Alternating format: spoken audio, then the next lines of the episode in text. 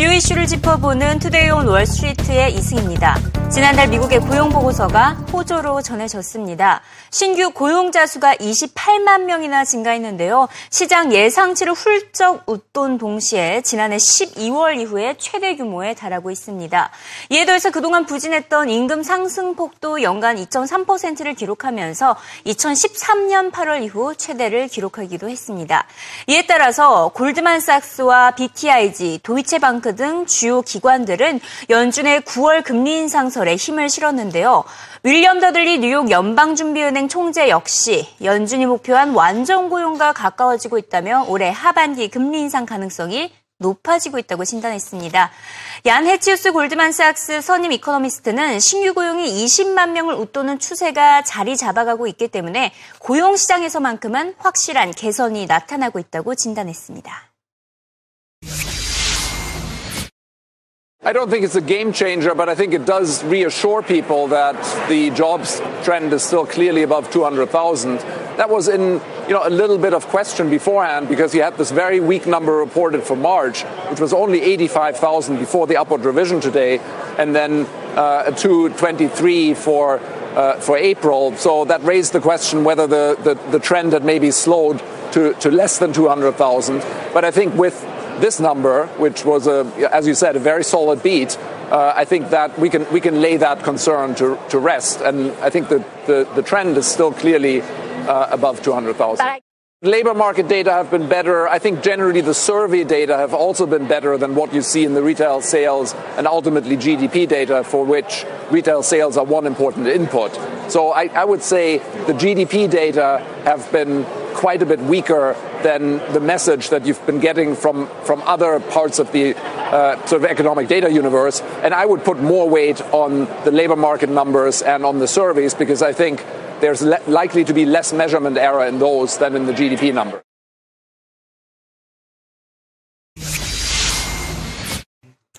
고용지표 호조에 더해서 소비지표까지 긍정적으로 나오면 9월 금리 인상설이 더욱 확실해질 것으로 보입니다. 이번 주에 소매 판매와 소비자 신뢰 지수가 발표될 예정인데요. 시장에서는 어떻게 예상하고 있는지 살펴보도록 하겠습니다.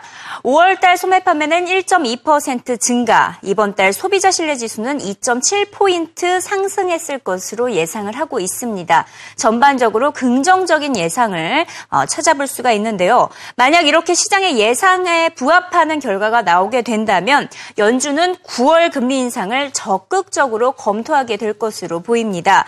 경제 지표에 의존하고 있는 연준이기 때문이겠죠. 최근 옐런 의장의 심리를 경제 지표들을 바탕으로 CNBC의 스티브 리즈먼 기자가 분석해 봤습니다. View of Janet Yellen. We're going to take a look at Yellen's rate hike dashboard. Let's set the stage. Where were we going in before the data started coming this year? We were right here with a sort of odds on that we were going to tighten sometime this year, raise rates. Then what happened? We got weak first quarter data and ideas of a soft second quarter rebound. So we came back a little bit more towards neutral here. And then earlier this week on Monday, we got soft core readings on inflation, uh, decline in headline PCE. It came back even further. And then the week went on. Watch what happened here. Next thing that happened, stronger economic data, a sense of more of a rebound, surging car sales, a good manufacturing, good services report, good construction trading claims. We start to go the other way. And then the big question you're asking, how does today's jobs data figure in? Well, here we go. We have strong jobs, 280 on payrolls, 32. I think, Brian, we're pretty much back to where we started with an odds on September rate hike here, which is where we were before we started worrying about the economy. Bill Dudley, in the last uh, couple hours, uh, Brian, saying that he thought a rate hike was appropriate this year if the economy turns around. 하지만 아직까지는 연준이 목표하고 있는 완전 고용 수준은 아닙니다. 대기업과 서비스업을 중심으로만 고용이 늘어나고 있을 뿐 중소기업이나 소수민족을 대상으로 한 채용은 여전히 저조한 것으로 나타났습니다. 실제로 흑인 실업률과 전반적인 청년 실업률은 지난 4월보다 오히려 높게 나타났는데요. 균형 잡힌 포괄적 성장이 나타나지 않고 있다는 지적입니다. This is a positive report on one hand. With very strong job creation, and I might add over 260,000 private sector jobs. But on the other hand, uh, many Americans are being left behind. African American unemployment, youth unemployment for both black and white youth uh, remains higher or is higher than it was last month. So it's important to understand that stable, strong, if you will, comprehensive growth still hasn't reached the American economy. And what we've got to focus on are those pockets, those parts of the community, those parts of the nation uh, for which uh, job creation has not yet reached them to the extent that it should. And I might add, I might add, uh, Ty, that uh, uh, I share the concerns about uh, wage growth because while it's beginning, it isn't where it needs to be, and it isn't where it's been historically in recoveries after recessions. 건강한 회복이 아니라는 진단도 이어지고 있습니다. 가장 채용이 많이 된 분야를 살펴봤더니 여행이나 소매업 등 서비스업에 관련된 종사자들만 늘어났는데요. 실제로 지난 15년 동안 패스트푸드 고용만 23% 증가했습니다. 다시 말해서 고급 인력은 부족한 상황이다라고 볼 수가 있겠는데요. 맥켄지는 오는 2018년까지 고급 인력이 19만 명 부족할 것으로 내다봤습니다. What's actually happening is that there's a business model which companies can use, which the H-1B program allows them to use. Um, uh, workers are at Disney, at uh, at Southern California Edison, at Cargill, at Fossil, at a number of companies. There's a bunch of recent examples where workers who are making around $100,000 a year are being directly replaced with workers who are earning 60 to 70,000, and, and that's just because of loopholes in the program. So they are being used in that way. Loopholes that you think should be closed, or no? They, they should be closed. Um, they should be changed so that workers cannot be directly replaced, and they should be changed so that workers who come into the United States should be paid no less than the average wage uh, for the occupation that they're going to work in. And there should be some rules to recruit U.S. workers so that they have a first and fair shot at the jobs, uh, and a requirement that uh, employers hire, the, hire those workers if they're equally or better qualified. 앞으로 가장 유망한 직군으로는 빅데이터 관련 분야가 꼽히고 있습니다. 링크드인에 따르면 앞으로 빅데이터 전문가 채용이 전체 80%를 차지할 수 있다고 전망했는데요. 단순 노동은 반면에 모두 자동화 서비스로 대체될 것으로 보입니다. 실제로 은행 업무도 ATM으로 처리할 수 있고요. 장을 보러 가더라도 셀프 체크아웃 기계를 이제 쉽게 찾아볼 수 있는 데다가 고속도로 통행료도 이지패스로 통과하는 사례가 점차 늘어나고 있습니다. 이에 따라 시장에서는 2033년이면 보면 단순 노동의 47%는 자동화 서비스로 대체될 것으로 예상하고 있습니다.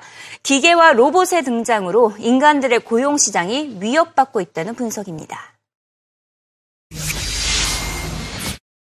I think skilled jobs are going to be in good shape, but unskilled jobs are disappearing in a lot of ways. For example, our self serve gas pumps. That's one of those forms of shadow work I wrote about, in which people who used to be the pump jockeys are not there anymore. There are robotic pumps that are doing that job instead. Now, what you do have, though, is there are people that have to build those pumps, design them, and, and send the data to the satellite that keeps track of the financial transactions. So there are some new jobs being created, but they're of a higher skilled type. I don't think it will happen again. I think that uh, if you look at what happened with the automotive industry, that was uniquely labor intensive. It created millions and millions of jobs, just not just in factories, but jobs driving, jobs insuring cars, jobs fixing cars. The problem with the revolution that we're seeing today in information technology is that you know this technology is now coming for all of that stuff. We see self-driving cars, we see factories that are almost completely automated. We see smart software and algorithms that are taking on many of the tasks done by people like insurance agents and people working in offices. So the, the transition that's happening today is going to destroy an enormous number of jobs, but yes. I don't think there's good reason to believe it's going to create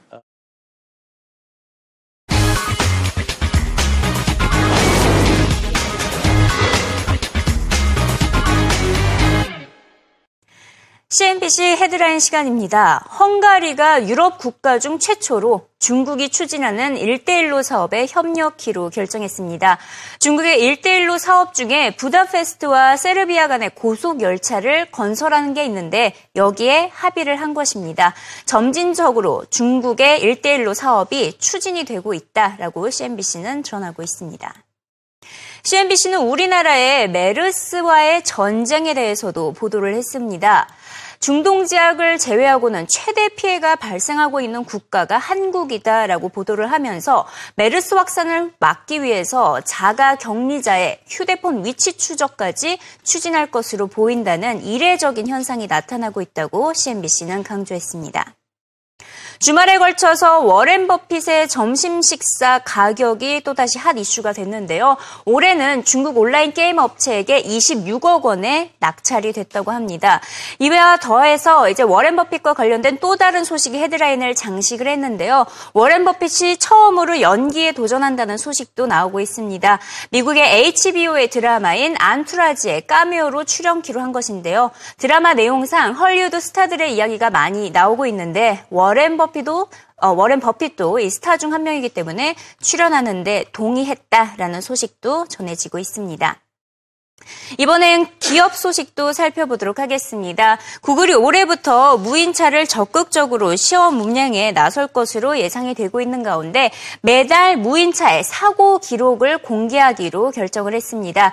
구글의 무인차는 지난 2009년 이후 지난달까지 총 12번의 사고를 낸 것으로 알려지고 있는데요.